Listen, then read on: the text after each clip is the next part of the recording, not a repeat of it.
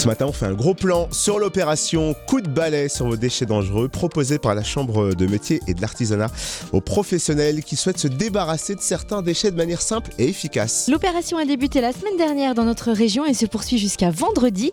Précision sur son déroulement avec Lucie Prazalek, référente développement durable de la Chambre de métier et de l'artisanat de Côte d'Or. Bonjour Lucie. Bonjour. À qui cette opération est-elle destinée précisément?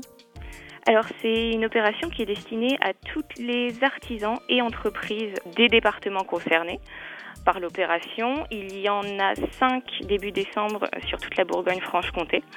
L'objectif, c'est pour ces entreprises, durant le temps de l'opération, qui dure généralement deux semaines, c'est de vider leur stock de déchets dangereux dans les règles de l'art. Quels genres de déchets sont précisément concernés? Alors les déchets acceptés, ça va être euh, tout ce qui est peinture, colle, solvant, encre, euh, aérosol, emballage souillé. Euh, les seuls déchets qui vont pas être acceptés, ça va être tout ce qui est déchets radioactifs, explosifs ou amiante. Et concrètement, comment se passe ce déstockage?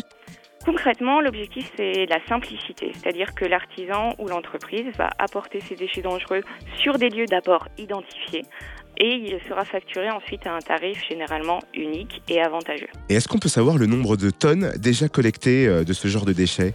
Donc depuis la régionalisation du dispositif en 2011, on a collecté plus de 350 tonnes de déchets dangereux sur l'ensemble des sites participants. Merci Lucie Prazalek, référente développement durable de la Chambre de métier et de l'artisanat de Côte d'Or. Et si vous voulez plus d'infos sur cette opération coup de balai sur vos déchets dangereux, sur le www.artisanat-bourgogne.fr, connectez-vous ou la page Facebook artisanat.bourgogne.